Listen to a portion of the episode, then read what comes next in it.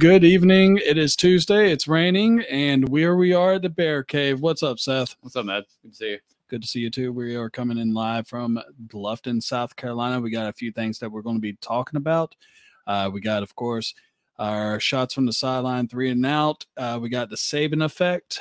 We got some awards that we would actually like to dole out ourselves. NFL playoff reactions and predictions. We'll roll that in together.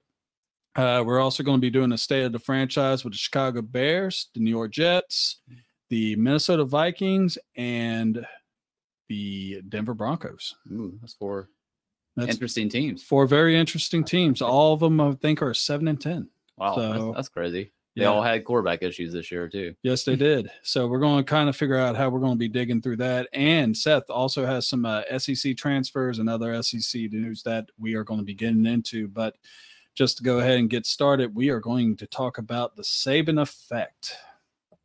I guess we're a week late on that, aren't we? Well, it happened one day right afterwards. So, I mean, it, it is what it is. Man, that's the biggest college football story in years.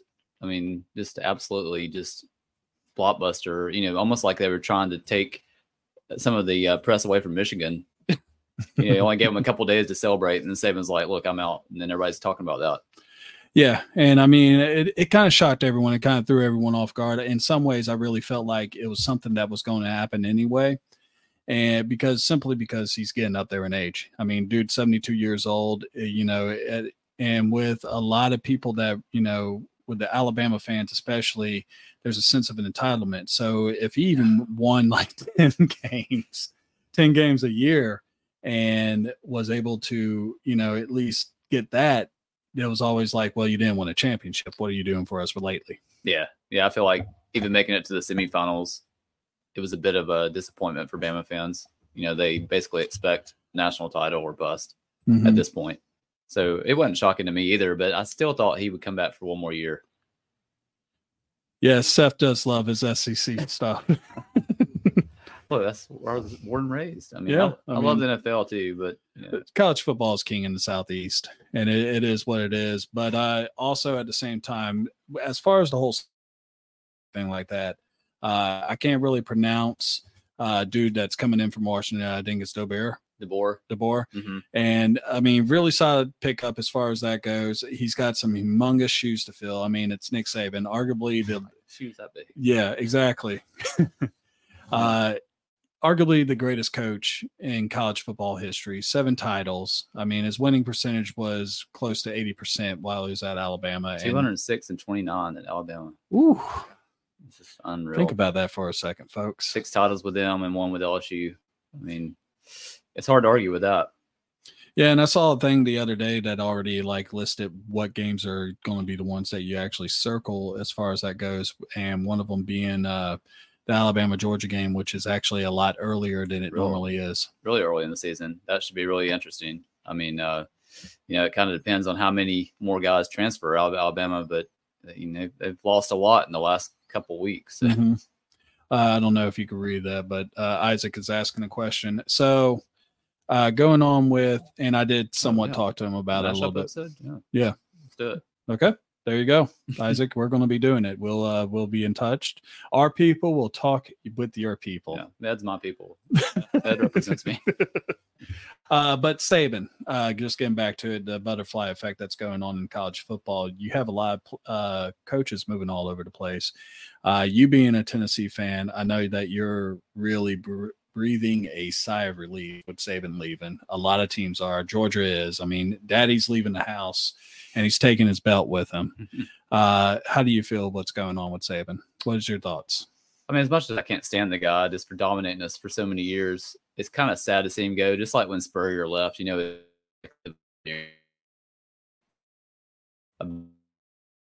he had juice left. You know, it's just I think all these different factors with the NIL, uh, you know, the transfer portal, no, you know, like it just is constant recruiting your own players. Mhm. We all know Saban is the master of recruiting high school kids, but now not only does he have to do that every year, he has to recruit the guys he already has. Mhm. So I just think he, at this point in his life, it's just you know, He's it's just a good over time. it. Yeah, it's just a good time to step aside.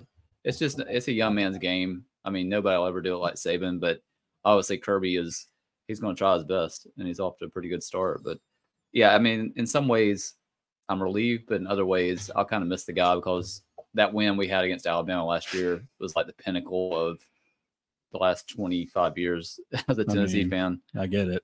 And it, it wouldn't mean as much if it was against Mike DeBoer and just a okay Alabama team. Yeah. It's Nick Saban we're talking about. Right. So yeah, I mean, it- it's like we talked about. It's causing ripples, though. I mean, you see what's happening at Washington. Um, Will Rogers already decided to transfer. Mm-hmm. You saw what happened with the number one high school quarterback coming into Alabama. Uh, He's leaving now. he's heading to Ohio State. Yeah. Uh, along with Caleb Downs, basically the best freshman safety in the country last year. Uh, Isaiah Bond is leaving. Bond's going to Texas. I mean, you've already seen a lot of contributors jump in the portal, and you know, I'm not surprised because nowadays that's just the norm. So yeah, it, it's having a lot of ripple effects, like you said, butterfly effects, whatever. Yeah, and I mean, also at the same time, I I can't remember exactly who is going to take the place of Washington as far as their So head it's coach. the uh, Arizona coach. okay, thank you. Yeah, I don't know his name. I mean, it, it was a lot to really process with everything. Uh, I literally wrote down everything Yeah. for this show last night at one o'clock in the morning. The guy had an amazing year uh, at Arizona, you know, so he can clearly coach. I think he's a Florida grad, actually. You know, I Mhm. think a lot of Florida fans were hoping if Napier's gone next year, let's go get this guy. But Yeah. now he's in Washington. Yeah. So it is what it is. And like Isaac just said, you know, it's crazy that Saban and Belichick both left in the same offseason, which is 100% true. I mean, you're talking about, you know, not only the greatest, probably greatest coach in uh, college football right now, but his best friend, who just so happens to be the greatest coach in NFL history, Yeah. Yeah. I feel like they should have retired together, but I guess Belichick just doesn't he doesn't have it in him. hand in hand, with- going off in the sunset together. Yeah. Yeah. That's the way it should have been. But unfortunately, Belichick has to keep coming back. Yeah. Well, I mean, and uh, I don't know if you really watched much of the Blitz hits the fan episode, and I have a little bit of a, a, a announcement in a minute, but uh, you know, as far as like what Pete, who is from the Foxborough uh, Foxborough Fellows podcast, he mentioned possibly, and I think I actually told you guys about it, was he actually said, Hey, you know what would be a crazy development is if Belichick actually went to Washington for the commanders and taking over their job. Yeah. And I was like, that's not something that a lot of people are talking about, especially with the fact that you always hear that Belichick is being mesh, uh, Mhm. mentioned with the Atlanta Falcons and the fact that they have done two uh, interviews, Interviews. already with him. Yep. One on Arthur's yacht, Sipper yacht. So, I mean, oh, well, you know, that. I bet that was a lot of fun. hated that, you know. just see Belichick on that giant boat, you know, just, Just cruising chilling. around. but yeah, I mean, uh, from what I've heard, no, from what I've heard, uh, Arthur Blank loves Belichick and what he brings as far as experience, leadership, and it doesn't sound like the rest of the front office is in love with the idea of Belichick. Uh, so I don't think it's a good fit, to be honest. I, I keep going back and forth on it. I like, I really like Mike Vrabel going to Atlanta. Yeah, I mean, I would take Vrabel. Yeah. But um, yeah, I mean, it remains to be seen. Two interviews. I haven't heard Washington really mention with him that much, but you know, if he doesn't go to Atlanta, then I'm sure some other team will be interested. Yeah, and and if any if anyone wants to comment, I think we got two people watching us right now with a solid thanks likes up, and I know that's from you, Isaac. Oh, thanks. uh, Thank you. Isaac. um, and you know, as far as like uh Belichick and you know, it, it's kind of crazy to see him bouncing around and everything. You see his name pop up on a lot of teams and everything. You see Jim Harbaugh's name being popped up quite a bit, uh, especially with the Chargers right now. I mean, sounds like it's almost a done deal. yeah, Close. yeah, and I mean, there, there's a lot of teams. I mean, who would be the one that really gets stuck with Carolina though? I still keep going back to uh, the Tampa offensive coordinator. I just I saw that too. I just think they're going to have to be desperate and make kind of reach for somebody that has absolutely no, uh, you know, co- head coaching experience. Which there's a lot of guys out there right now with no Mhm. head coaching experience. So I don't know why that name just keeps coming to my mind. That and Dallas. uh, like a lot of people are actually bringing up, um, you know, whenever Mike Evans, because it looks like he's not going to get resigned. He's getting up there in age right now Mhm. with the Tampa Bay Bucks, and we we can talk a little bit about him. I know we're getting a little off subject with Saban, but uh, you know, it. Yeah, I mean, I don't know. What if Saban actually comes back as an NFL defensive coordinator Uh, I don't. and just with Bill Belichick? I mean, just theory. mm, I don't know. And that's Hmm. two crotchety old guys on the same team, but I don't see it with today's young, you know, players. It, I just don't know if it will work. No. It'd be interesting. Uh, the only reason why I say that I don't think it'll work with uh, Belichick going to Atlanta is because even though that they're talking about getting a quarter, I mean, really and truthfully, they're talking about a quarterback coming in in the draft. Uh, he just never does really good with young quarterbacks. Yeah, and Atlanta's already in a tough spot at quarterback, so yeah, we don't need we don't need Belichick and his quarterback history coming in. No. But yeah, uh, you know, just to tie a knot on Saban, you know, it's it's it's going to be really interesting now because obviously you have Georgia, who is now the kind of king of the SEC, but with Texas, Oklahoma coming in, Bama not quite Bama next year, Mm-hmm. you know, it's going to be real fun. I mean, I'm looking forward to it. You know, I'll, I'll kind of miss Saban to some degree, but Well, I'll miss him quite a bit. And I mean, you know, like I said, I already saw it kind of coming. I mean, I mentioned it to you off air before, and you know, eventually you just get burnt out on it. yeah, And I mean, I'm- it's like Spurrier. You know, he just got tired of it after a while, even though he was still coaching at the top of his game. You know, and when he jumped to, uh, I think it was the Redskins, right? Mm-hmm. Right. Yeah. So that I, think- I think that was like 2001, and it kind of shocked everybody because Florida had a really good season, Mm-hmm. and he just he decided he had enough. I'm just done. But um, as far as Coach DeBoer, the only thing that concerns me about him, I think he's a great coach. Uh, you know, he's been offensive genius everywhere he's been, basically. But the recruiting in the southeast, he has no different. experience in the south, so it'll be interesting what kind of coaching staff he puts together. You know, how many ties they have to these local high schools all around the south. Um, you know, I know obviously the defense coordinator retired, uh, still, you know, and he brought his offense coordinator with him from Washington. Right. So I'm assuming he's going to have to hire some stud recruiters because that's the name of the game. I mean, if you don't bring in these five star guys, you're going to fall behind pretty quick.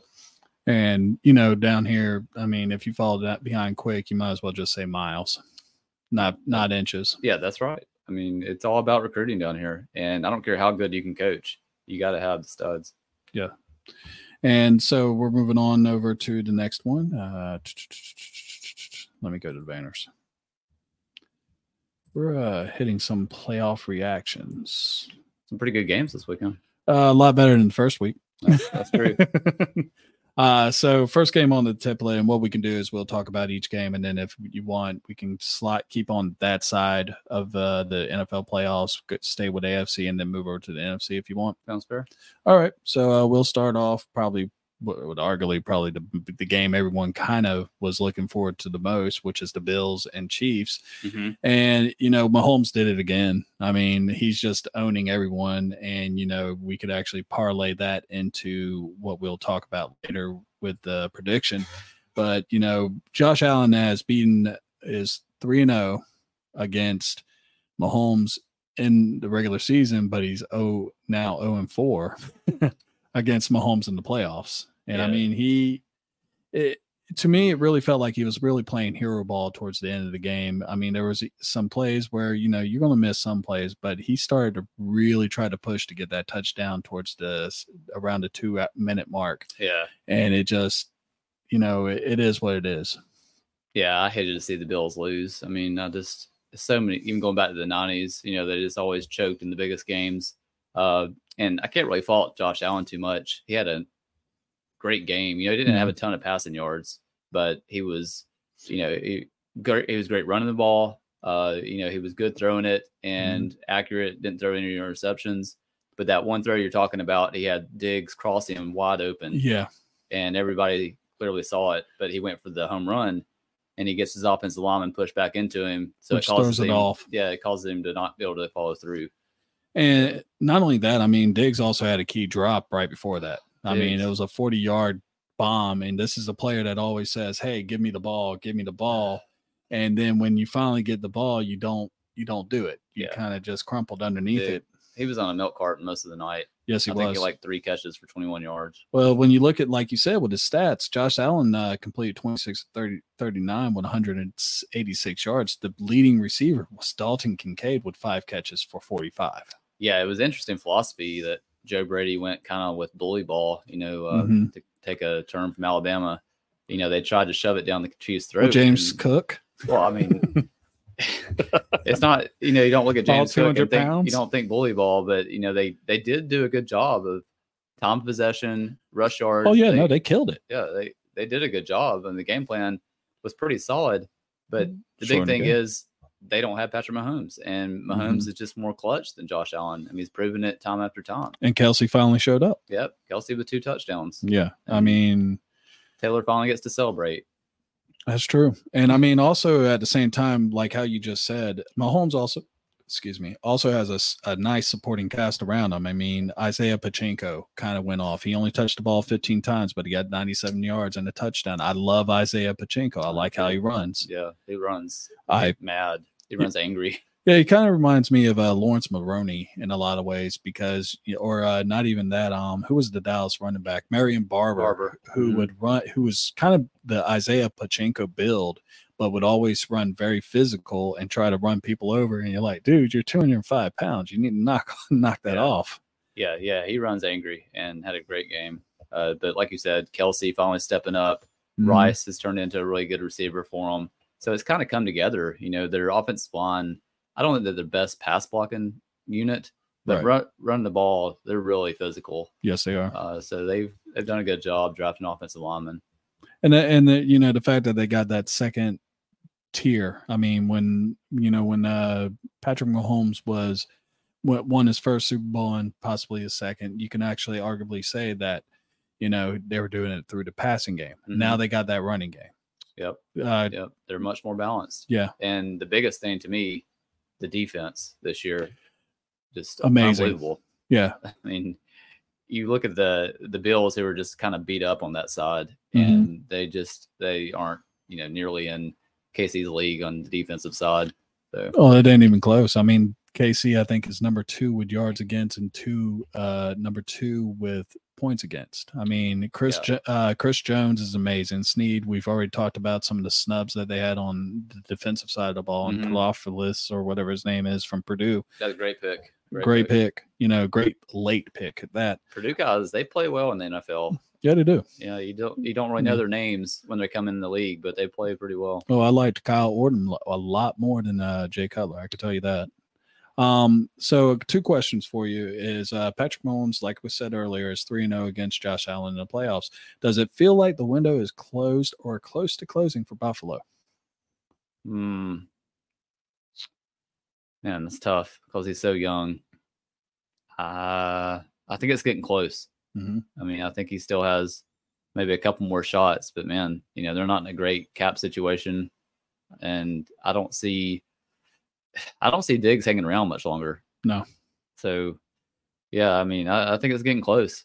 If they don't do it the next year or two, I mean, obviously you're not going to get rid of Josh Allen, but I, I think they've missed their window if they don't do it soon.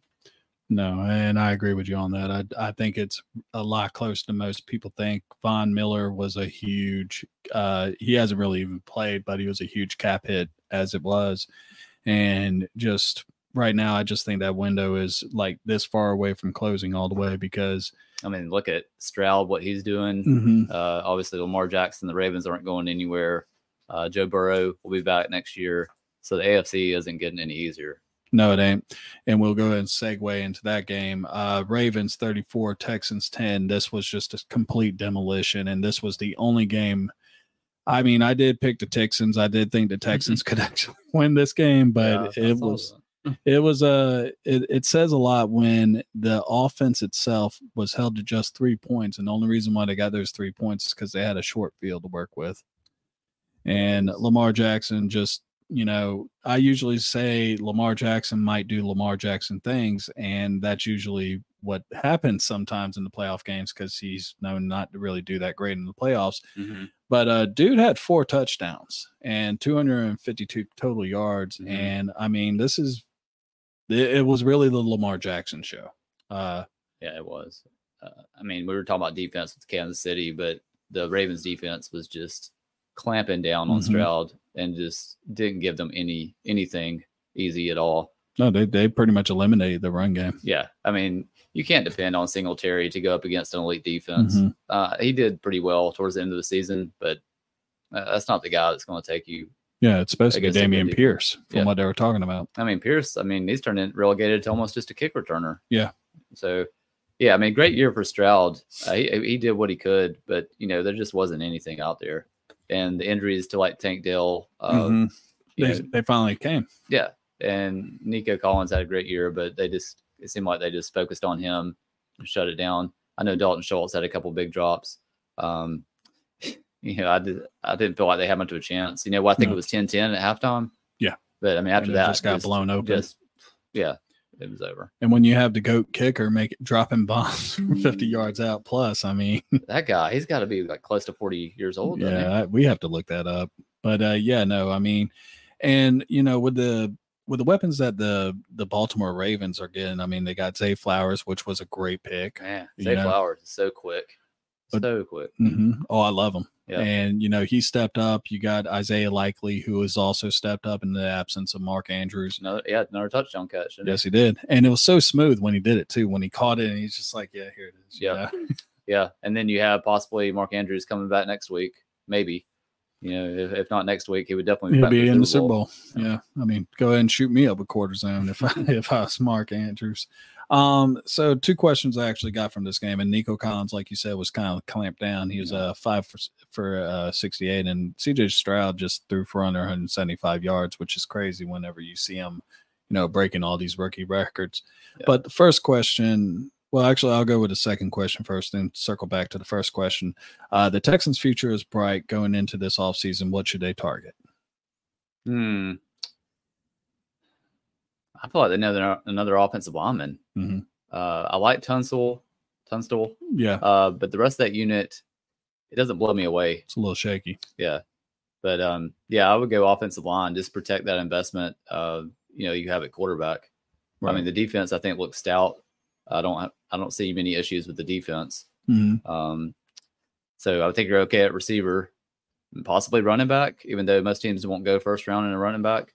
You can go in second round. Yeah, I and get a decent one. They could use an upgrade at running back. Yeah. You know, somebody like a Pacheco, a bit more physical back. Mhm. Like Estime from uh, Notre Dame, or um, Yeah. yeah, I mean, it- well, that's a name that a lot of people are popping up, and ever since TreVeyon Henderson was like, "No, I'm good. I'm I not." still can't believe that. Can't believe Yeah. Henderson decided to come back. But yeah, yeah, running back or offensive line. Yeah. And uh, second question, as I pause this and bring it back, um, does it feel like Lamar Jackson and the Baltimore Ravens make it to the Super Bowl? And then Mm. we can segue into what we think is going to happen in the predictions. I think they will.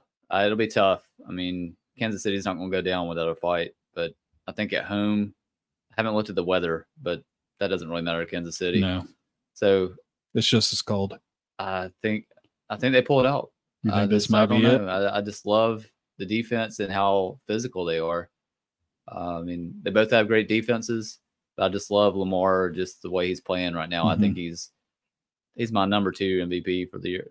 MVP candidate. Without break, yeah, spoiling later on. I like that. Yeah. Um, so I think they pull it out. I'm rooting for them. I think Mahomes is going to surprise. Uh, for some reason, he does this every year with the playoffs, and you know, you know, Lamar Jackson, like I said, Lamar Jackson things.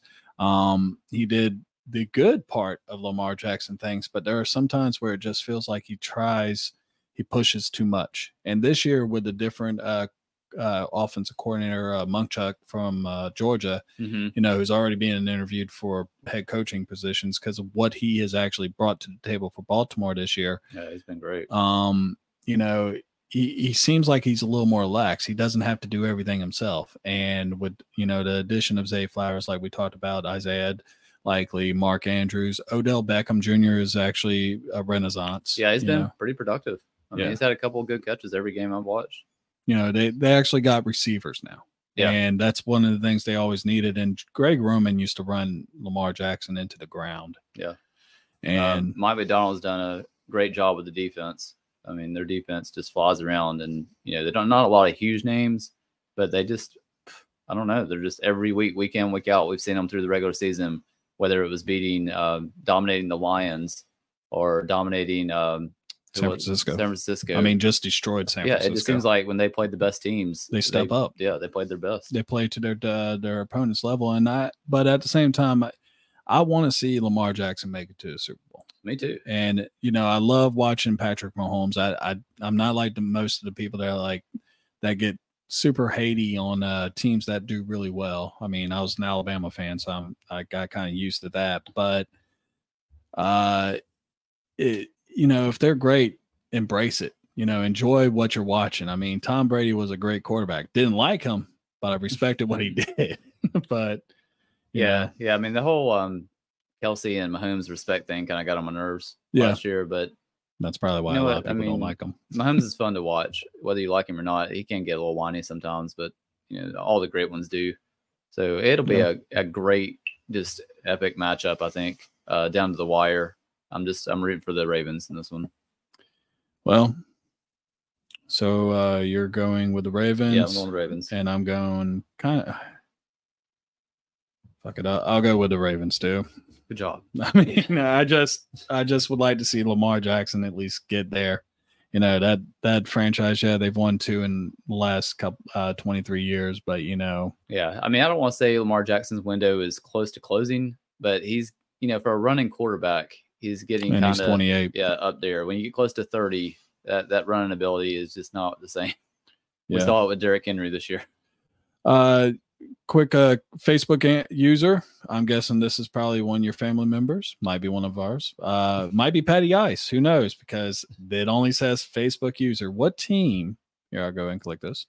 What team has impressed you the most so far in the playoffs? Ah, gosh, to me, it's between the Lions and Ravens. I guess the Ravens have only played one game compared to the Lions playing two, but the way they dominated Houston after Houston just dominated Mhm. Cleveland, I guess I gotta go Ravens. I mean, I don't see a a real weakness like you're talking about. They used to have a lack of playmakers at receiver, and now that isn't the case. With me, I would actually say it's a team that's already been eliminated, and it was the Packers. Wow. I mean, I'm not a Packers fan by any means. Look at the wall. Look at what's behind me.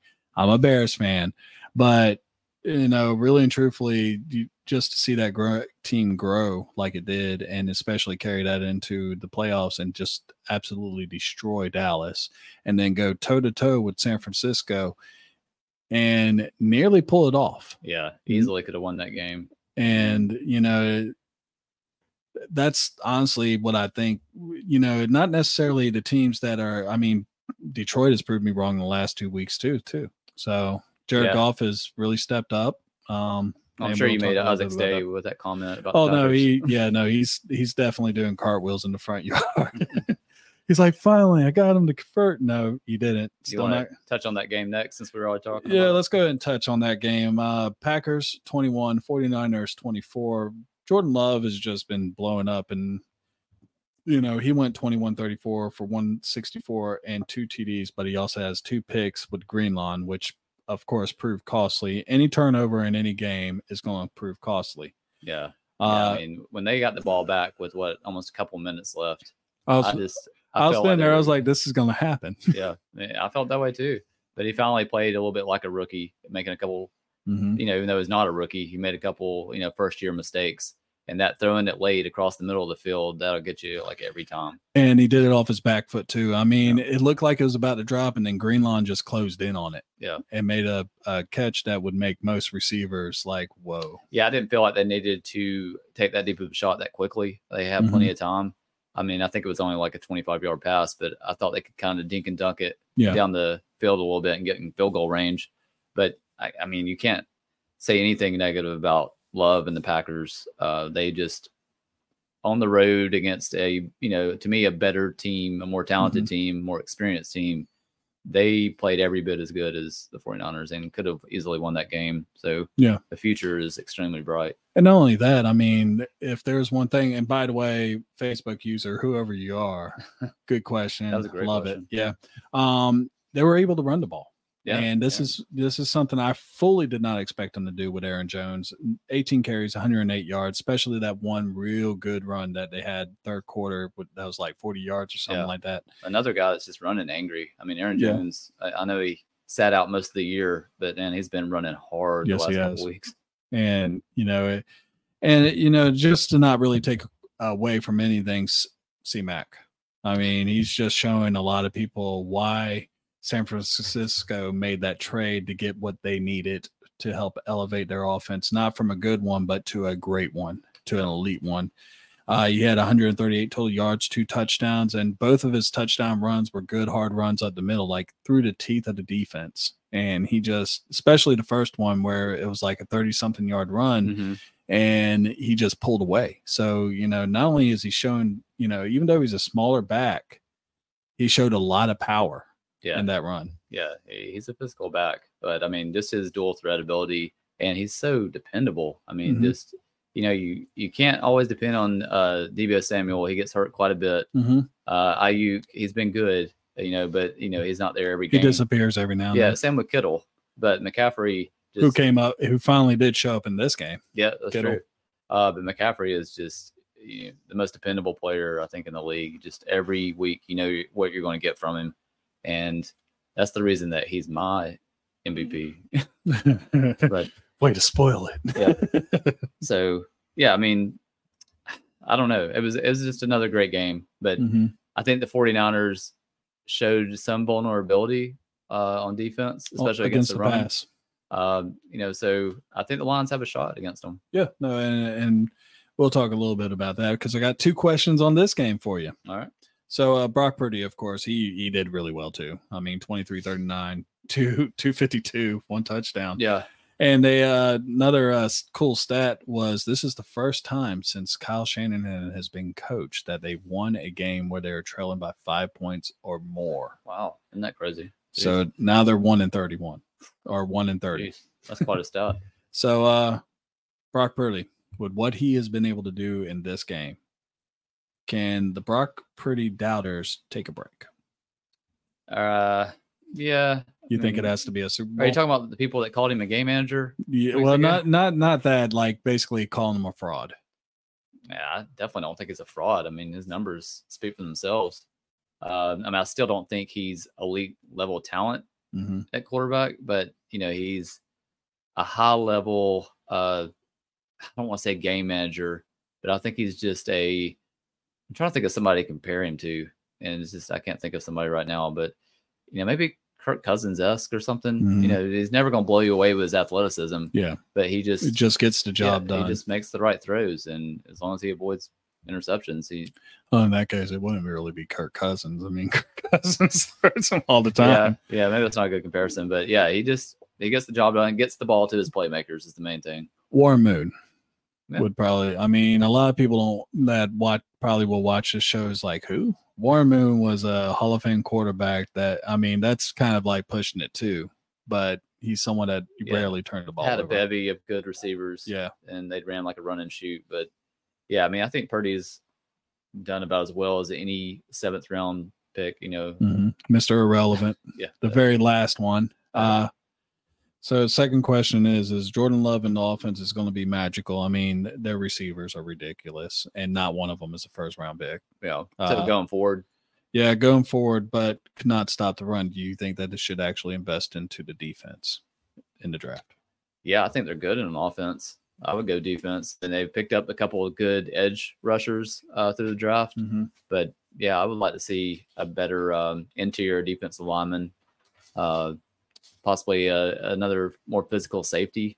You know, I think they're good. Obviously, Jaire Alexander, I love him when he's healthy. Savage has been a, a great, uh, very intimidating safety. I mean, he was popping people. Yeah, they play really physical. I mean, Jaire, Jaire Alexander is Mhm. one of the most physical corners in the league.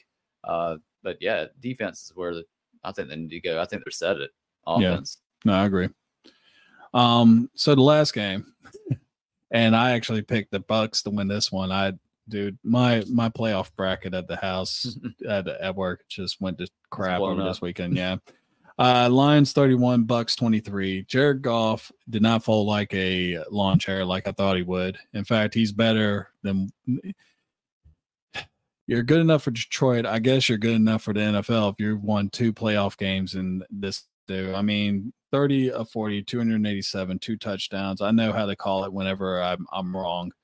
Um, you know, he's just been playing, I wouldn't say lights out. Jahmyr Gibbs had an amazing game. Man. I mean, he didn't hardly even touch the ball. He had 114 total yards and a tutty uh, on just 13 catches. Uh, Sam Laporta. I mean, the, the list goes on. Like, Yeah, any other year they've had two rookie of the year quarterback uh players, two rookie of the year guys on offense. Any other year, yeah, it's just been just a magical season for him. yeah, it has. And I mean, and you know, hats off to Baker Mayfield. I mean, he kept him in the game. I mean, the late interception, of course, sealed it. hmm but you know he had 349 yards three touchdowns with only with the two picks one at near the beginning and then mike evans just still defined to un, Yeah, just man defies- play. yeah i mean he's getting it done eight for 144 and a touchdown Rachaad White looking really good i mean this was actually a lot a really good game um Yeah, very good game. I enjoyed watching this. yeah one. no this was a very exciting game and you know there, there are a couple questions i mean should the Bucs resign baker mayfield I definitely would. I mean, I don't see, I don't think they're in position to grab somebody in the draft where they're current currently slotted unless they moved up. Mhm. Uh, but that means giving up picks yourself. Um, I think Mayfield's done enough to be re-signed. I Yeah. mean, God, I mean, how much better could he possibly play? no he played great this year Yeah. So, I mean, I don't think he deserves, you know, like top five quarterback money, but I think he deserves a I think he's going to get top nice five. Well, if he wants that kind of money, I'm cutting him loose. But yeah, I, I thought he played great. And like you were talking about, Jahmyr Gibbs, man, he's, I don't know. I think I kind of questioned it when the Lions picked him. I think a lot Oh, of I people did. did. you I did. he I'm was, not going to lie. I he did. was picked much higher than, I think it was like top 10 pick, wasn't it? yeah, he was uh, pick number 12, but they were projecting him in the second round. So, I mean, that guy, it took him a little while to get going because he's obviously platooning with Montgomery, Mhm. but he is just so. Uh, He's a game changer. Yeah, just one cut and he's gone. Just the way he outraced Mhm. that guy, he had the angle on him to you know to the end zone. Mhm. He just blew by him like his feet were in concrete. I mean, he just reminds me the dual threat ability, kind of like McCaffrey, more explosive. Definitely a lot more explosive. Yeah, so I mean, going forward, that offense is just loaded. I mean, Laporta has been amazing at tight end. Mhm. Um, Montgomery's had a really good year, so I like the platoon. I mean, I think Gibbs deserves to get more. St. Brown. I mean, good grief. You know, that's the list can uh, Reynolds. I mean, they just got so many uh, weapons. Yeah. and Yeah. it's just sickening. a pretty good offensive line. The only thing I don't like about them is their secondary scares me. Oh no, no, that that the like I wouldn't. Besides Jack Campbell, uh, the middle linebacker, who Mhm. also was drafted this past year. I mean, look at the res- just the three rookies that played major minutes for him. Jack Ca- God, we haven't even mentioned Brian Branch. uh, I he's mean, yeah Jeez. from Alabama. I It's mean, pre- rookies all over the place with this team. dude, they, they are uh, they had a hell of a draft. Yeah, whoever their GM is, I mean, honestly, get get yourself a raise. yeah, Uh, I mean, uh, the corners like Sutton and I can't think of the other corner's name, but I think they're vulnerable. Yeah. So they're going to have to scheme up something, especially if Samuel comes back. You know, Mhm. Samuel's questionable, but Oh, you'll be back. you know, the 49, if you're giving up 300 something to uh, Baker Mayfield, then Purdy and those weapons are going to light you up. Yeah, no, I agree with that. Which we'll we'll go and segue into it. San Francisco at home, Detroit, big big big game. Um, to me, it feels like uh, Jared Goff has benefited for the fact that he actually has played in Detroit. Mhm. Uh, he's no longer on the huge media stage that was L.A. And you know he's going in uh, against arguably another uh, quarterback that's kind of like been like a lot of people really question and everything. So basically, I guess you could say this is a game of the questionable quarterbacks or game managers, is how you would say. but um, you know, as far as that goes, I mean, the two teams they just both look really good. Their offenses look very similar. Gibbs, McCaffrey, Purdy, Goff, uh, Laporta, Kittle, uh, receivers, Brown, St. Brown, Samuel, Samuel. or Aiyuk. You know, pick one. Uh, but um, the one thing that really separates the two, in my opinion, is defense. And when you look at the defense, I mean this this is a game in which uh, it would actually help out the the the Lions because they're geared to pass, and that's really and truthfully throughout the whole season where San Francisco has kind of struggled. And yeah, they did struggle against Aaron Jones, but the way that Aaron Jones has been playing, everyone has. yeah. Yeah, I mean, uh, defensively, I, I would get, I hmm. would lean more to the 49ers, especially being at home. And the Lions haven't been a great road team. You know, when they're playing in that dome, it's it's a whole nother story. But on the road in a hostile environment, that pass rush is going to be all over Goff. I mean, can he hold it? I know he's held up the last couple weeks, but can Goff keep playing at this level, or is he going to have one of those games that he's been known to have, where Right. he just kind of crumbles, you know, under the pressure?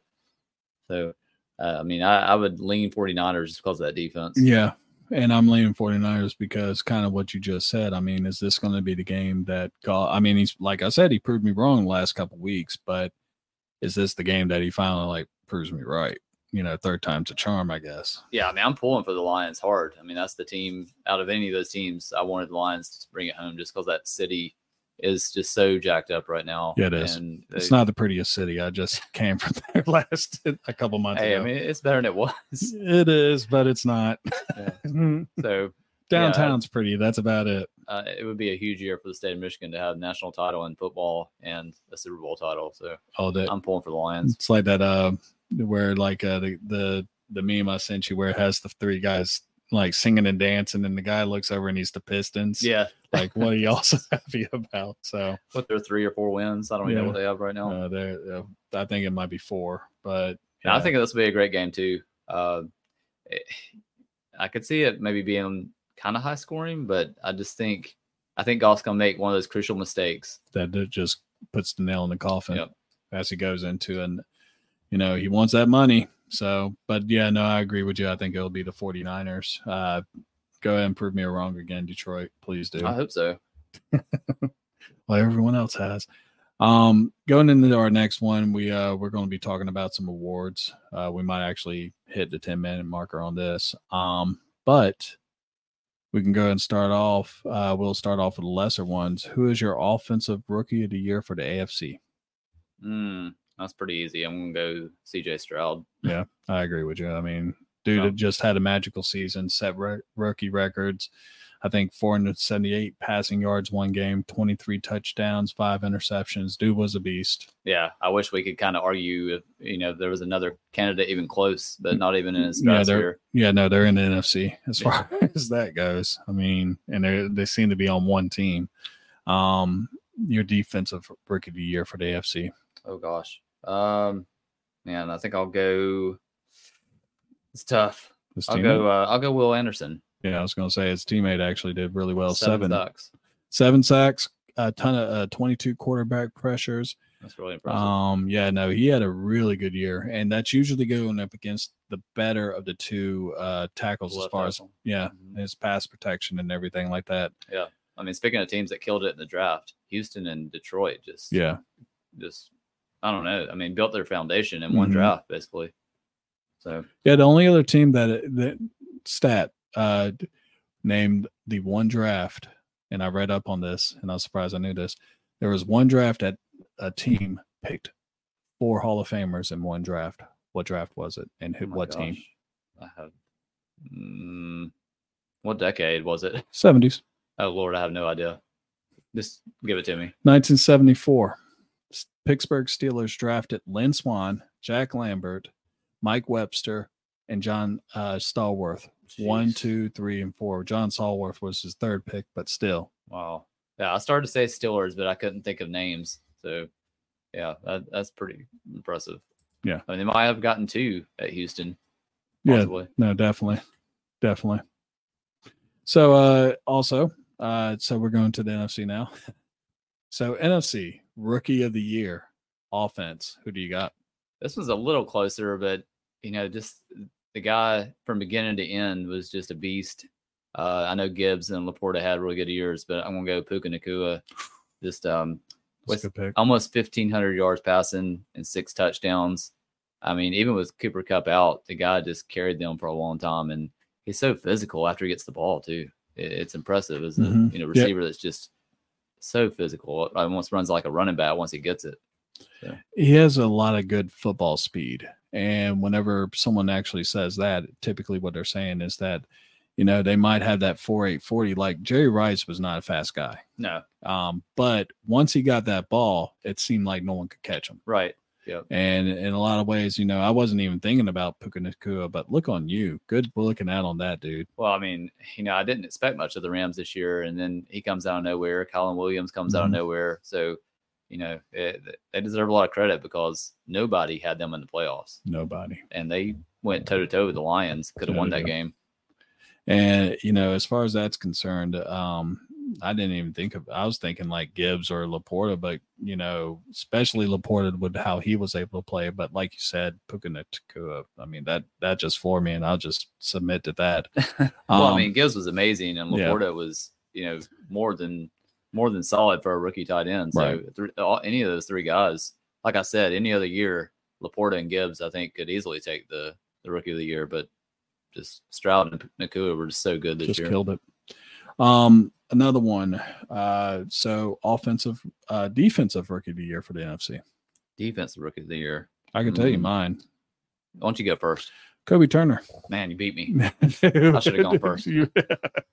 well, it feels it feels better when I actually do it because you named like three the three people that I could think of uh, before this, but uh besides Puka. But um no, Kobie just killed it. Like nine sacks. I mean, that like you said, also a Ram. hmm You know, you don't expect that. Not from a rookie, not from the Rams this year either. Not I mean, a, not from a Wake Forest Deacon, Demon Deacon. yeah, exactly. I mean, dude just lit it up. Yeah. You know, a lot of people were like comparing them to uh, who was that guy Curry um, that used to play for uh, the Demon Deacons too, who was supposed to be the all it. He was a linebacker. Oh my gosh, I do remember him, but I can't think of his first name. yeah, but yeah, just no, a bust in the NFL, wasn't he? huge bust because he was drafted by uh, the Seahawks, and I don't think he even really played hardly at all. But anyway, Yeah, I mean, uh, Kobie Turner picked in the third round, I believe, and you know, for an interior defensive lineman, you know, have nine sacks, you're usually getting double I team, mean, folks. I guess I know he's playing next to the best defensive tackle in the league, so I guess that helps a little.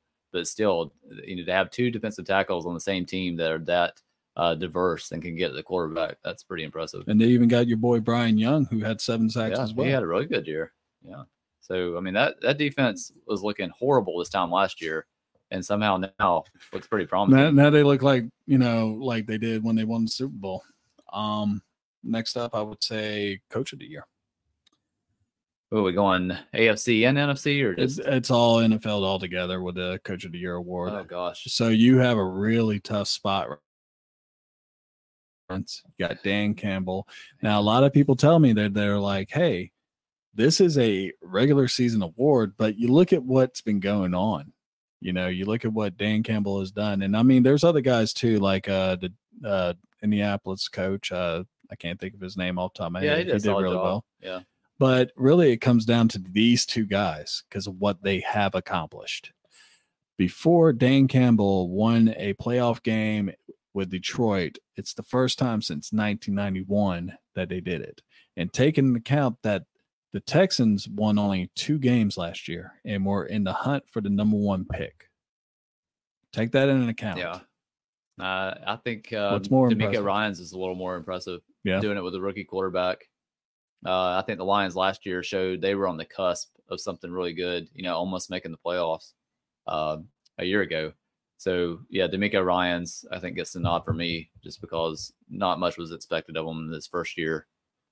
I do like to pick, and I I kind of agree with it, but I do have to actually trumpet Dan Campbell too because he switched the culture of not just a team but uh, of a city. hmm I mean, they for a while was kind of just known as like a team of nothing but losers.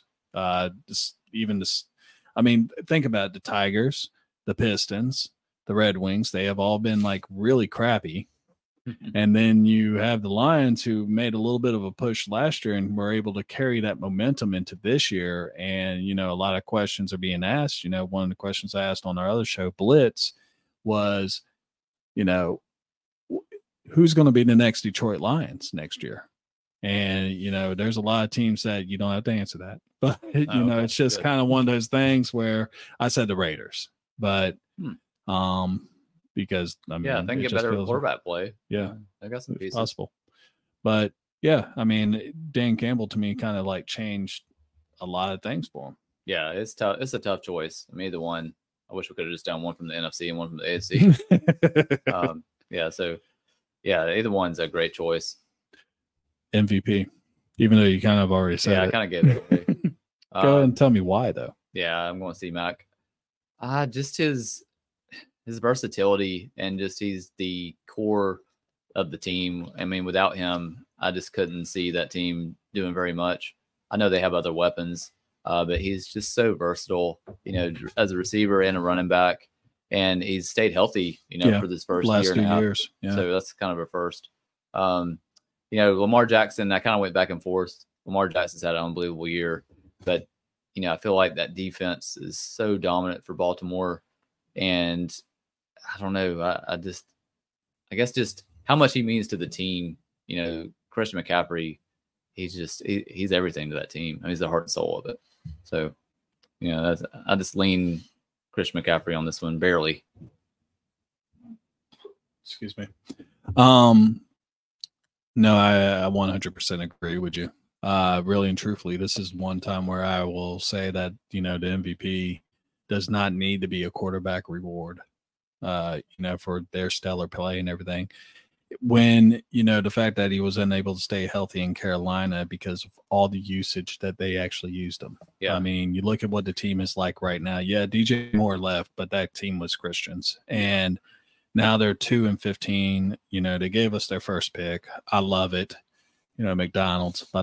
The gift that keeps on giving. The gift that always gives. Uh, but Christian McCaffrey, when they first picked him up, I mean, they had Eli- Elijah Mitchell, and a lot of people were like, "Oh yeah, Elijah Mitchell, blah blah blah, great Mhm. player." That offense did not look nearly like it is now No. no. and he a good offense into a great to slash elite offense. yeah, he he reminds me a little of Thurman Thomas. You know, oh, just good the uh, comparison. the dual threat ability. Can do anything like Yeah. Marshall Faulk. Yeah, Yeah. So yeah, it's just I know quarterbacks usually get it, and Lamar Jackson will probably win it. But just for me, uh, I would love to see him win it. yeah, I just think it's pretty special. Over two thousand scrimmage yards, Mhm. and you know, I'm trying to think when do they vote for that? When does that come out? right before the Super Bowl. And it's only based on the regular season. I hope it. I hope they actually take into account what happened in the postseason. Yeah. these- So yeah, I'm pulling for McCaffrey. Yeah. No, I am too. I, you know, It would be nice to see somebody besides a quarterback get it. yeah. Last one to actually get it that wasn't a quarterback was Adrian Peterson in 2012. Was that the 2,000 yard season? Yes. Okay. And that's why. Yeah. Mm, so, all right. So next up, I'm going to be talking a lot, and Seth's going to be listening quiet, and it is the state of the franchise. I'll just chill over here. and you're just going to relax. so, uh, first one up, we are now in picks nine through twelve of the draft, Hmm. and uh, you know, I this one was a little tough for me because it's a lot personal for me. And what I mean when I say that is we're talking about Chicago Bears. The Bears. The Bears. Um, before the season started and everything, I did predict them to actually win six to eight games. Uh, so I was almost spot on. It was dead center. Yeah. Um, after yeah, thank you. Uh, after a turbulent start, the Bears finished with a strong, strong winning for the last six of the regular season. Um, even we actually played a really tough game against the Packers, which at the beginning of the season looked like that wasn't going to happen. Yeah, yeah, a lot closer to that second game. Yeah, and uh, you know, right now the embattled starter Justin Fields is rumored to be getting traded, of course, to your team. Uh, is one of them. Mhm. Um, and you know, it just felt like for the first time in forever, all the big acquisitions that we got: Terrell Edmunds, T.J. Edwards, uh, Nate mm, uh, Davis. Davis. I mean, all of them except for D'Onta Foreman, and I don't know why we didn't use them. Uh, actually paid off. You know, it, it it actually felt like everything went our way. Uh, both coordinators are no longer that started the season are no longer with the Bears. Yeah. Uh, Chicago actually just signed a new offensive coordinator, Shane Waldron, who was the ex Seahawks one, and they are in talks with Chris Harris, who was on the 1985 Bear squad uh, on defense, uh, was defensive backs coach for I think the Titans. Hmm. Um, but yeah, they're uh, interviewing him for the defensive coordinator uh, selection. And uh, key free agents, Jaylon Johnson. Hopefully, we resign him.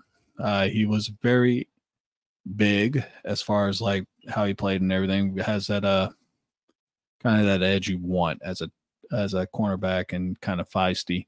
Uh, and Darnell Mooney is someone that kind of kind of what I feel like, uh, especially after the Browns game. Uh, it was kind of like you know the redheaded stepchild you just want to cut off. But um, yeah, uh, so right now that's what we're looking at with Chicago Bears. What are you thinking? I mean, I didn't I didn't see the season as a disappointment at all. No, I no, I think you. it was a good season actually. I mean, yeah, they started slow, um, but like you said, they finished strongly. I think injuries at quarterback and running back kind of set them back a little bit, Mhm. kind of in the middle of the season, because it's like Fields and Moore had just gotten something going, and then Right. Fields went down for a while, uh, so that kind of set them back. Uh, but you know, obviously they're set. You know, with the draft picks coming up, uh, the future to me looks really bright. Mhm. Um, I think they really need to find another playmaker, obviously, which I can't believe they hadn't already addressed that. Yeah, Uh, you talked about Darnell Mooney, but I just don't think he's it. no, So um, Moore obviously had a fantastic season. You know that was a coup to get him included in the trade. Uh, so I thought you know the defensive backs looked really good. Uh, like you said, Edmunds and the free agents kind of came around. It seemed like it took them a little while to get going, acclimated, but they really finished strong down the stretch. And that defense, I thought was pretty solid. So I'd love to see them go after a big time receiver in the draft, you know, like Harrison junior or Odunze. Uh, I know the big decision obviously is Fields the guy, or do you trade him and go pick a quarterback with the number one pick? So I feel like the fan base is kind of torn. And I, I mean, me personally, I'm kind of torn myself. You know, I don't know. yeah, It's like, do you want to take a chance and possibly get the next CJ Stroud, or will you get the next Kenny Pickett or Bryce Young? Yeah. So it, it's a huge risk, a huge gamble. So it'll be interesting to see what decision they make in the next couple months.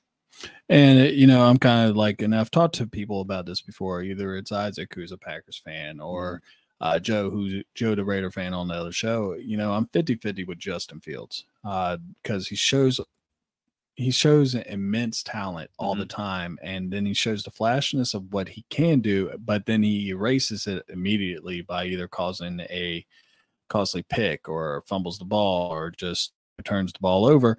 And you know, I can see from what it looks like right now because there were talks about Kliff uh, Kingsbury coming over from uh, USC Mhm. with Caleb Williams, which thankfully that seems not to be the case at this point. And in some cases, I kind of want to see what happens with Justin Fields. What happens if you give him another weapon? Which, you know, if you got a number one pick, you can get whatever you want. Yeah. And what I think should happen is they should try to trade down just a few picks, not all the way past Arizona. But if they did, like you said, a Dunze would Dunze from Washington would be a great pick. I personally would like to see Marvin Harrison Jr., which anyone at this point would like to see Marvin Harrison Jr. Oh yeah. even do even a quarter of what his well, I wouldn't even say a quarter, but you know, come close to what his dad did with Indy. And so with the first pick, I would pick MHJ uh, from Ohio State. And you know, with my ninth pick, I would actually pick Laiatu uh Laiatu Latu, the Mhm. pass rusher out of UCLA, Oh, with my ninth pick to pair him with Montez Sweat on the other side. Oh, that would look good. Mm. Yeah, yeah. I think it's just are Bears fans willing to take a step back next year with a rookie quarterback, or see where this goes with Fields and see if they keep you know improving every year. So it, God, this, this is a tough one. I don't know what they're going to do. I mean, I just keep going back and forth. I know the Falcons have talked about trading for Fields. I mean, yeah, Mhm. if you can get a boatload for him, you know, a first round pick, Yeah. maybe. I just don't think any team's going to give up a be first round high. pick. No, you know, it's going to be a second rounder or a third rounder. So, yeah, that, that's the that's the issue. I mean, there's they're pretty stout everywhere else except quarterback and wide receiver. wide receiver. And I, I would kind of also put a running back there too, because I think Herbert's going to be gone after this too. Yeah, I do like Roschon Johnson. I don't know if he's, you know, the future at running back, Yeah. but I think he's pretty good. He hasn't got a lot of opportunity to show what he can do, but I think he's a real physical running back, Yeah. really good size. So, yeah, I mean, running back possibly, but yeah, I, I kind of hope they stick it out with Fields and Yeah. see where that goes. Uh, in some ways, like I said, I'm 50 50 on it, but I can, I'm leaning a little more towards sticking with it, see what happens But, I next mean, year. that division, you just look at it this time last year, you'd be like, this is one of the weakest divisions in And football. now it's starting to look like one of the strongest. Yeah. Other I than mean, Minnesota right now. the next 10 years, you're going to be going against Jordan Love. Uh, you know, the next at least five years, probably Goff. And then so we'll see what the uh, Vikings do if they resign Cousins. But Mhm. that's a really good quarterback division right there. Yeah. All of a sudden too. Um, next up, we got the New York Jets. Uh, so it really felt like their season ended after snaps. Man, I typed that exact same thing. Yeah, it did. uh, horrible play at QB for the rest of the season. Zach Wilson, you know, he did okay, but he didn't do great. I mean, pretty much the only reason why they won seven games was because of their defense. Yeah. let's just say that. And Brett and Breece Hall. Uh, but for the most part, you know, you're not going to get anywhere in this league nowadays without actually having a quarterback.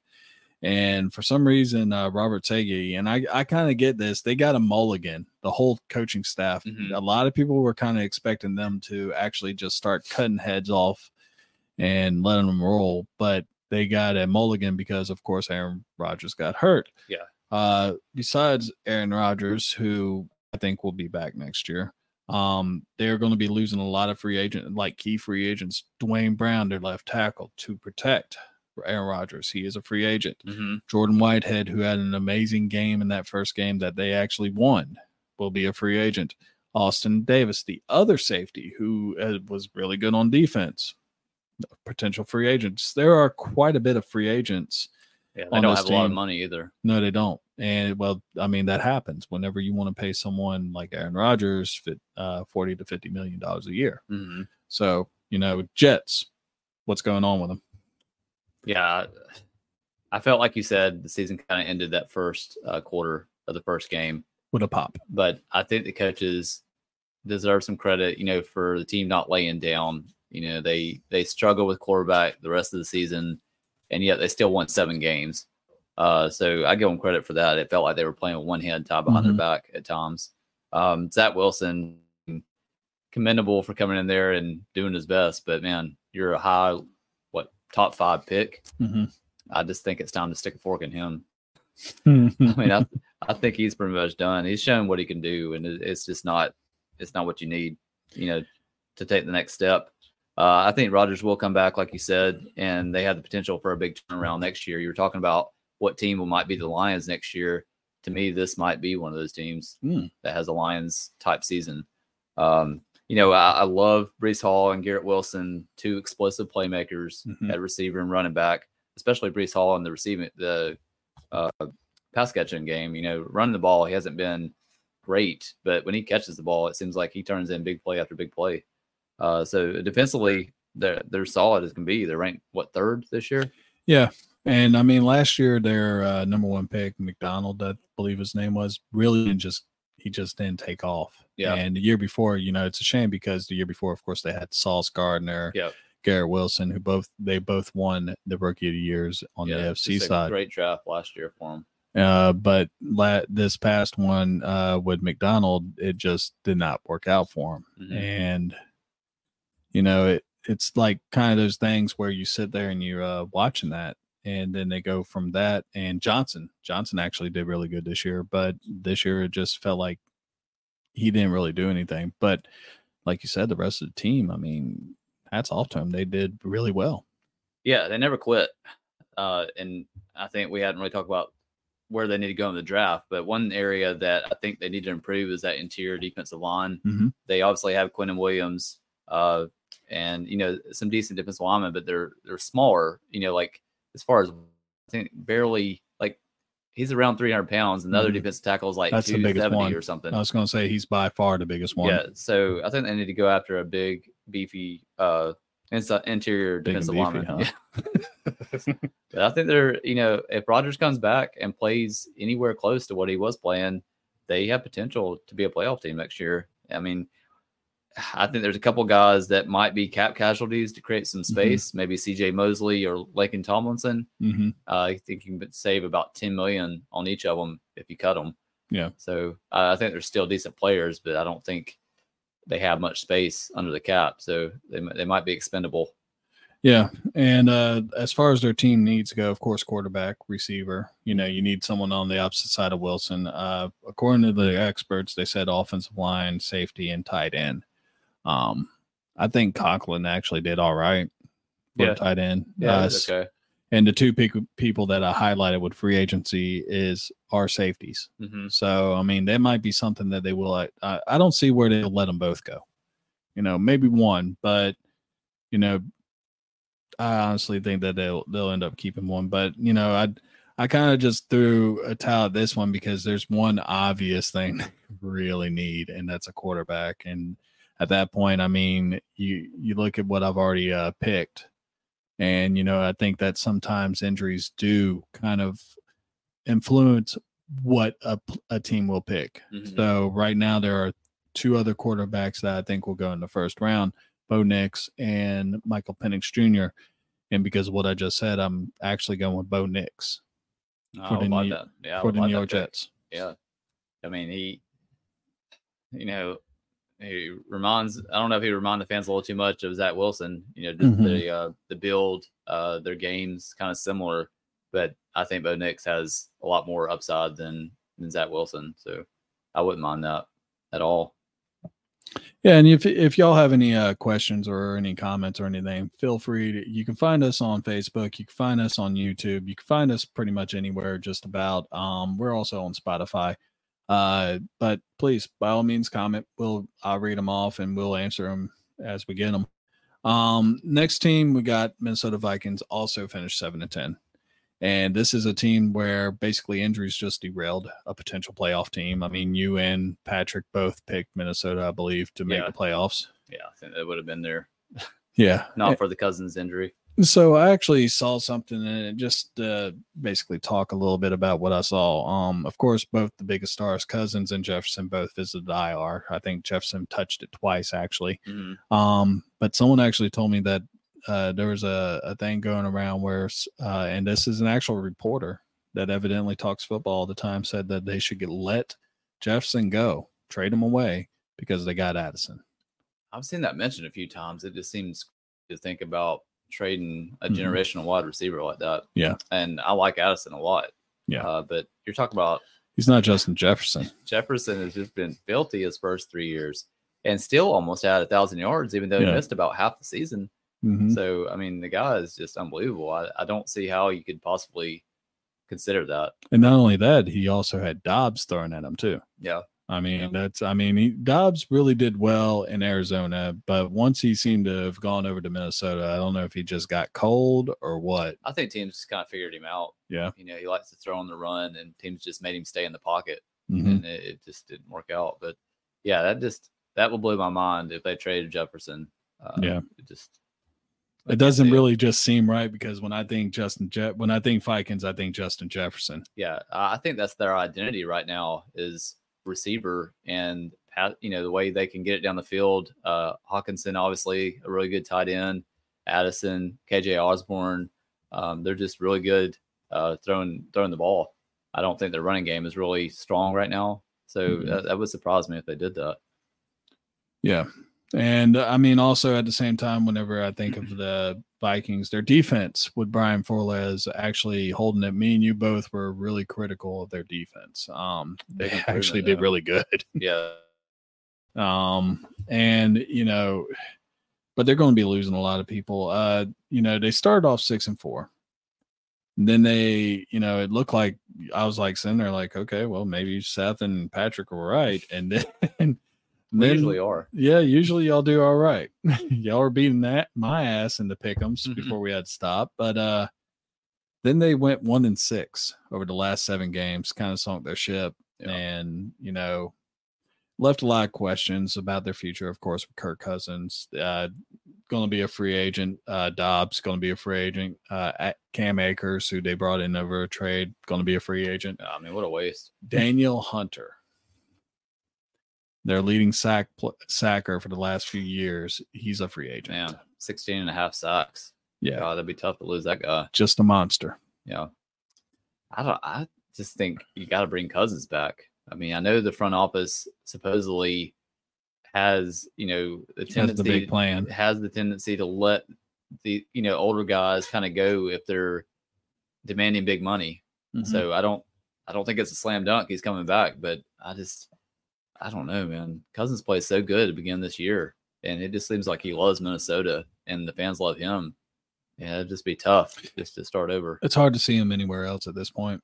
And I know that uh, Cousins has been tied in a little bit with Atlanta because of the Bill Belichick talks and Mhm. stuff like that. Because you know he loves his veteran quarterbacks. I've heard New England mentioned too as Yeah. a possible landing spot. It just um, there's so many teams that need quarterbacks. I mean, there's only so many guys in the draft. Mhm. You know, I just I don't know. That's what. That's why when I was doing the whole Jets thing, I was like, who would they actually get in the draft? You know, and we won't know until the free agency. Yeah, Which, by the way, we have in the works right now, ladies and gentlemen. We are going to be doing a mock draft with eight other podcasters. Me and That's a lot. Seth. That's a lot of podcasters. Well, you're I'm considering you one of those eight too, and I'm one too. But uh right now we got uh Dwayne Holloway, that's a podcaster for the death and taxes and football. Uh, Dallas Cowboys one, which has like 21,000 people Wow. following it. Uh, we got the Fox uh, fellas, Pete Collins. He's going to be in it. We got a mock draft, the mock draft guy. I don't know his name yet, but you're there. um, and of course Isaac and his dad. You know, prayers to them. By the way, they they had a significant loss uh this past week. So prayers to I'm you. sorry to hear that. Yeah, I'll, I'll tell you about it later. Um, but we're going to have eight people doing this draft. We're going to be doing it on Blitz, uh, and in some cases, our websites too. Um, but it's going to be for the podcast boys uh, network, the little thing you see in the corner, and uh, it's going to be fun. We're going to enjoy it. But uh, draft needs for the Minnesota Vikings quarterback, running back, offensive line, cornerback, safety, linebacker. Evidently, they got a lot more than what anyone else thought. But I said uh, Terrion Arnold, cornerback from Alabama, would Mhm. actually fit in real nice there. I do agree. Corner would be a really good place to go. Uh, I think they're pretty weak there. I actually put down um, John from Iowa Ooh, or possibly Kool Aid safety. McKinstry. I like it. Yeah, Ko- uh, Kool Aid from Alabama. So I just had a different guy from Alabama. but yeah, I think corner would be a Very great well. spot for them to go. I like that. They've got to get that position addressed. Uh, they were they've been the weak there for the last couple of years. Mhm. Uh, so defense, even though they improved from what 30th to 16th this year, I think it still needs a little work. Huge step though. Yeah, yeah, I mean it is. But if you lose to Neil Hunter, then that might be a position you got to replace in the draft. So, you know, edge player might be might be where they go, but I'll go corner for right now. I like it.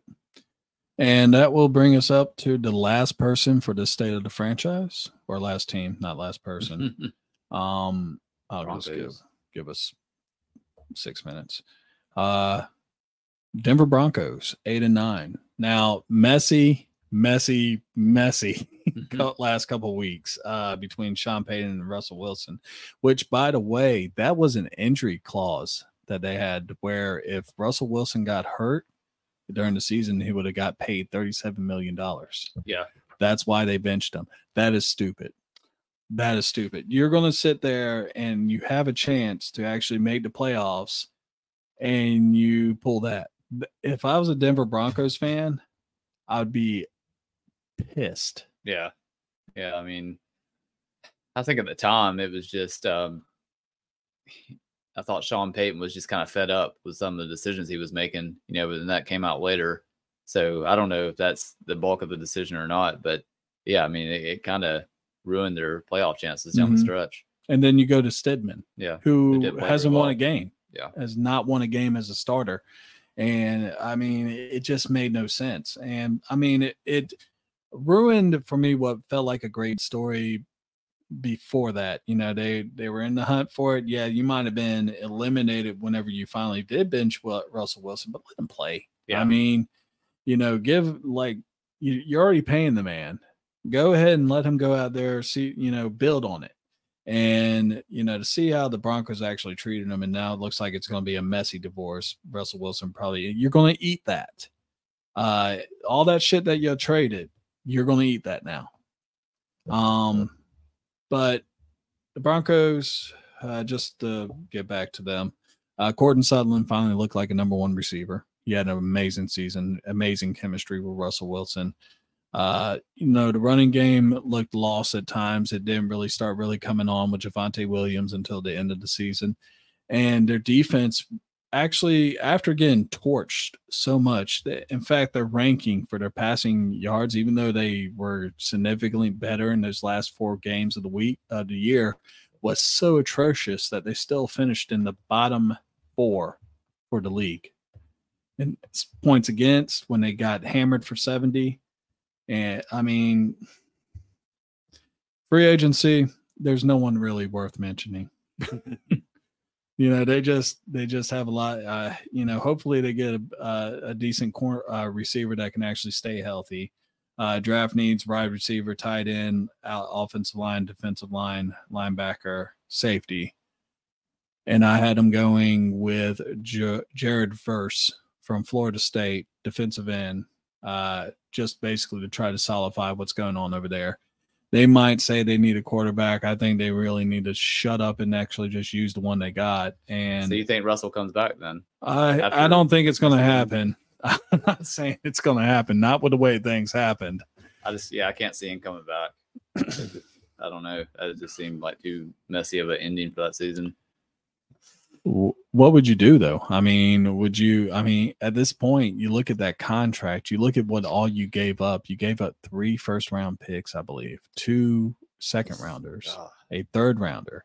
You gave up Noah Fant. You gave up Drew Lock. You gave up some other jabroni I can't even think of at this moment. But you gave all that up, hmm. Denver, and then you sit the guy for the last two games over an NG clause in his contract. How much dead money is on that contract? I'll have to look it up for yeah, you. I mean, that's obviously the big determining factor, but I'm on it. it. It's just tough to run it back with Russell after that, after getting after benching him. But obviously, nobody's going to take him. nobody's going to take that contract the way he's played the last couple years. I think if he was in the right situation, he would uh, do it. Dead cap, eighty-five million. So how much are you saving? You're not saving anything. it's all dead money. It's dead cap, 85 million, and it's a 35. Right now, he's a 35.4 million dollar hit. This yeah. is kind of this is up there with the Daniel Jones contract. How crappy it is, and you did this to yourself. Yeah, yeah. I mean, I mean, what, what's been worse, that or the Carolina Panther trade? What do you think? Oh, this is by far worse than the Carolina Panther trade. Let me uh take that off so I can just show you this to you. Show the screen. Uh, there it is. Boom. Boom. All right. That right there is his base salary. That's his signing bonus. So it's 10 million signing bonus. He has an option for 8.4 million. And then this right here that right there, $85 million dead cap. Mm. No one's even close to that number. Man, that's a terrible deal. I mean, what else can you say? And it's probably going to set them back for years, even though they did improve this year. Uh, Payton, I thought, did a really good job after the way it started. And you had to give up a pick for Payton also. That's true. yeah, as far as uh in fact, the only reason why they got a pick was because they traded away Bradley Chubb. Yeah, yeah, and I don't know. I mean, Jeudy's kind of been a bust. I think it's almost time to give up is. on Jeudy. He, has been a bust. So thank God that uh, Sutton had a big year, or you'd really be hurting at playmaker. Uh, Javonte Williams finally got healthy and had a, a decent end to the season. Mm-hmm. Um, the defense kind of played better towards the end of the season, but the way they started, like you said, is still the statistics look bad. Yeah. I mean, will they give up 70 to the Dolphins or something? Oh, dude. it, it, just you're about to awake a monster. You know, there there's teams where you look at the young talent they have, you know, that they're grooming and the draft pick assets they have, and the Broncos are kind of the opposite of that. You know, they they just don't have either one of those. Mm. You know, promising young players or draft picks. you have nothing, Denver. So, I, I, mean, I like Sean Payton. I mean, I'd love to have him as the Falcons coach, but man, it's a, it's a tough situation the way that that Wilson pick just kind of put them behind the eight ball. Yeah, uh, well, Denver, you do have something. You got the Nuggets. I mean, good That's job true. on that. I mean, enjoy that championship because you're not getting one with Denver uh, Broncos anytime soon. I mean, I can't really say that. You look at what Houston's done, but I mean, it's just so unfortunate. Yeah. you know that you know how it look really transpired and when when i found out about the reason that they uh finally were like you know what we're good it, i just basically just aneurysm Yeah, but um, as far as draft needs, I know what you mentioned. Um, I actually went with Latu from UCLA, Mhm. even though I don't know if he'll fall that far to number 12, just to replace what you have with Bradley Chubb. i know, think you need to defensive end. Yeah, you got to have a guy that can put pressure on the quarterback. That's just one of the biggest needs in the NFL besides quarterback is getting to the quarterback. So I, I love Latu, and if he falls to 12, I could see him taking him. yeah and you know one of the things that you've heard me say it a few times and anyone that knows football uh knows that the only way you really improve your your pass defense is by having a great pass rush Mhm. And uh, looking at this, I mean, they got two guys that were in the eights. Uh, Jonathan Cooper, who was one, uh, an outside linebacker, excuse me, and uh, Nik Bonitto. Bonitto, Nik Bonitto. uh, he was the other one, uh, and he had eight. So I mean, but overall, they just need to be able to actually put pressure on the quarterback, and they they they need a lot. Yeah. Yep, it's going to be a uphill battle for them. Uh, it's a tough division. You know, it's not going to get any easier. Yeah. So uh, that does it for the state of the franchise. We're going to be doing a Seth spotlight in a second. I'm going to give him a 30 second break. And uh, here you go. Oh, wait.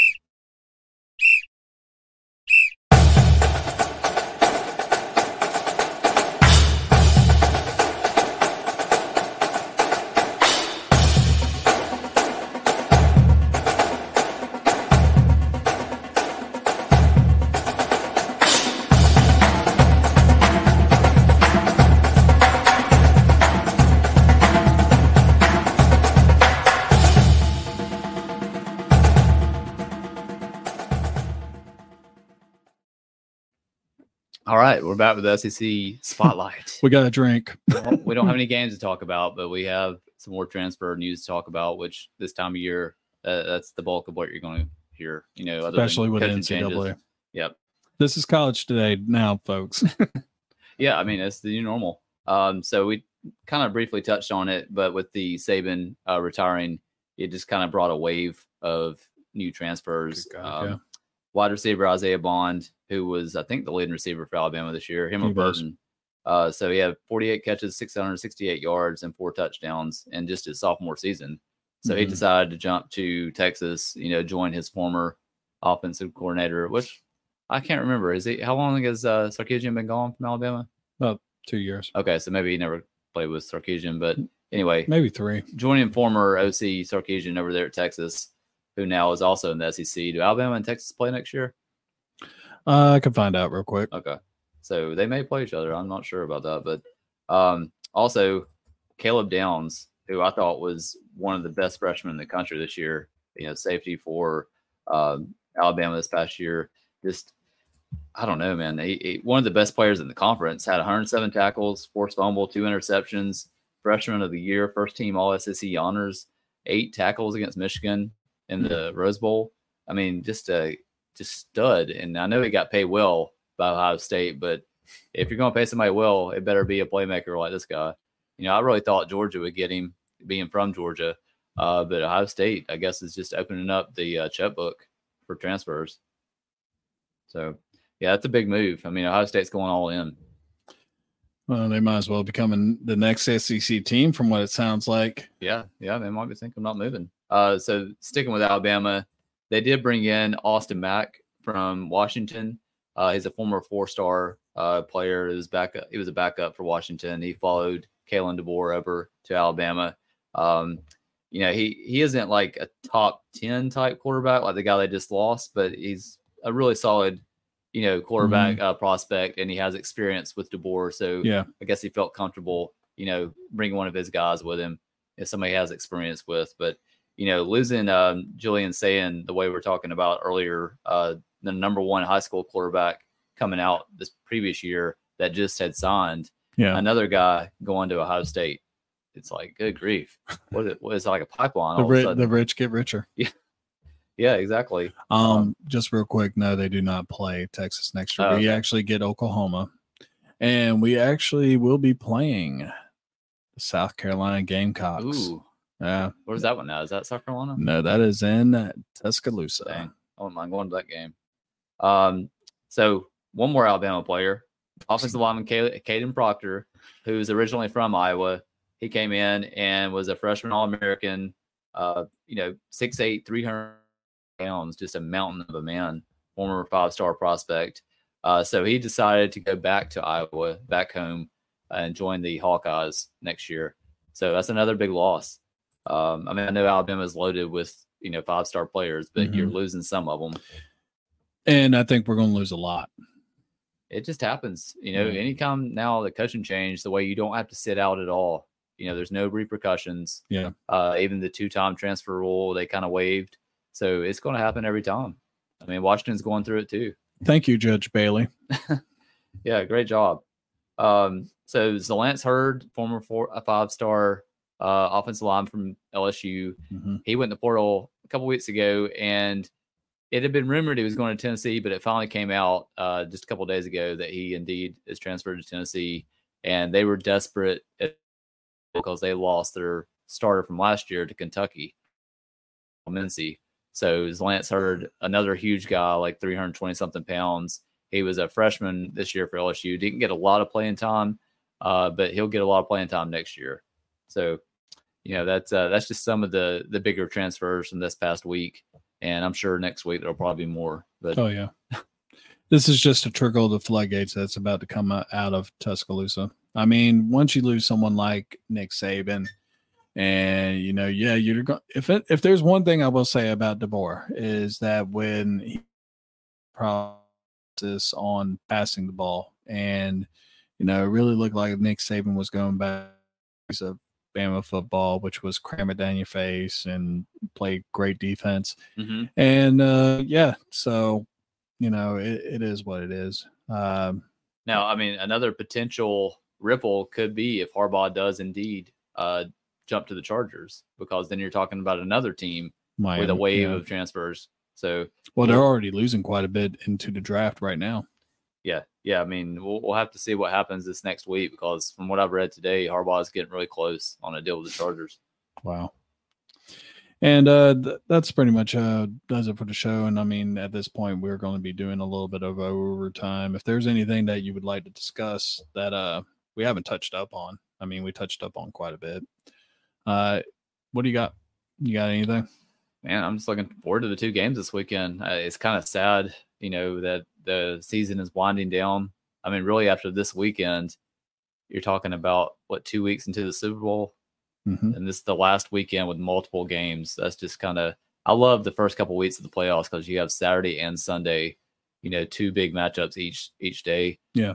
And this weekend you get one, or you get one day with two games, but then you get the two weeks before the Super Bowl. It's like, what do you even do to yourself? Yeah. with no football the next week. Uh, and I mean, it, well, you got the USFL or USL, uh, forgot about that. UFL. Yeah. Uh, someone actually asked me, they're like, "Are you going to be covering that?" And I was like, "Do you want us to cover that?" It doesn't start until what April? Yeah, about the time that we'll be doing the mock draft. Yeah. Uh, you know, we also will be doing a fancy draft with a couple of our friends and everything. We will be broadcasting that as well. Um, but yeah, uh, eventually we're going to have to take a break.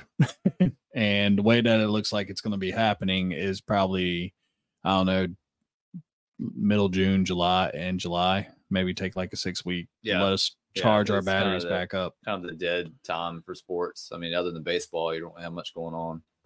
And not that we don't follow baseball, we just don't know baseball. At least I don't. I mean, I, I'll sit there and I'll watch it, I'll play it, and I'll enjoy, you know, uh, like with the World Series hits around in October. But yeah, uh, someone gave us a thumb up on that. but uh, yeah, it's hard to watch a three and a half hour baseball game, and I haven't done it in a long time. it's a great nap. It's a great That's nap. true. That's true. um, one thing we could mention uh, last night. Uh, how about Joel Embiid? going off for 70. 70. I mean, Someone went off for 60 too. Also, uh, I can't remember who it was. man, but for a big guy, going up It's against amazing. Wemby last night.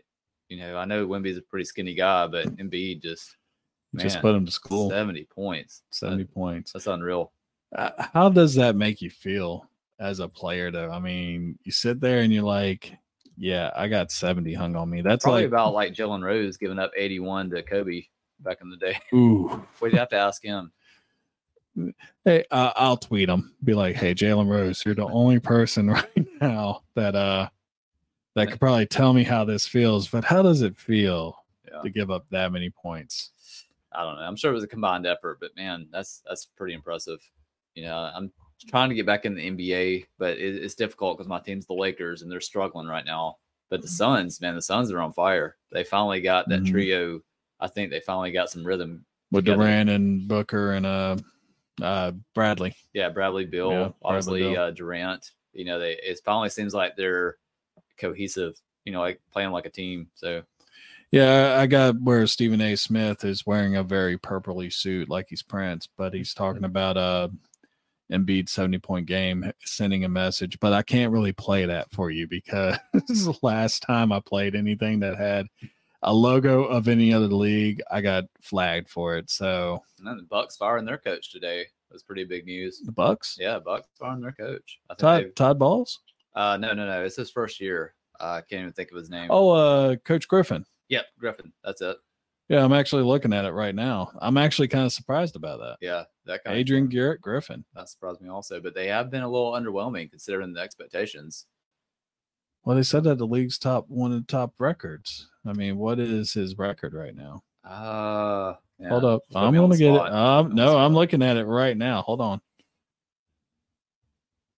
30 and 13, and you fired him? Hey, I mean, high expectations over there. You're you're second behind the Celtics, so that's not good enough. Maybe they just didn't like uh, the direction things were heading. Maybe they're trending. I just think that really and truthfully, you know, in today's age, you know, the instant gratification thing, th- Yeah. it's just getting overloaded. It does seem a bit quick, but you're uh, six and four in your last ten. Maybe they're they're starting to see things go the wrong way. I'm sure the Pistons over there are like, seriously, we got like three wins. I'm sorry, they have four. They have four wins. Four wins. No. Sir, do not take away 25% of their wins. No, one and nine their last ten. Goodness.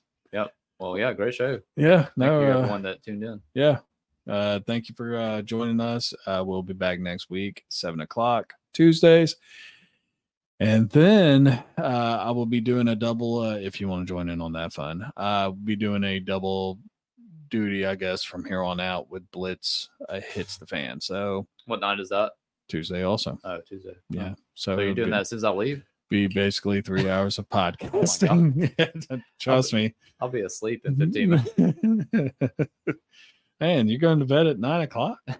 Damn. Uh, but yeah, no, thanks for having uh coming over, dude. Yeah. Really appreciate it. yeah, it's fun. And uh we're about to get out of here in a second. Outro out. Bye, guys.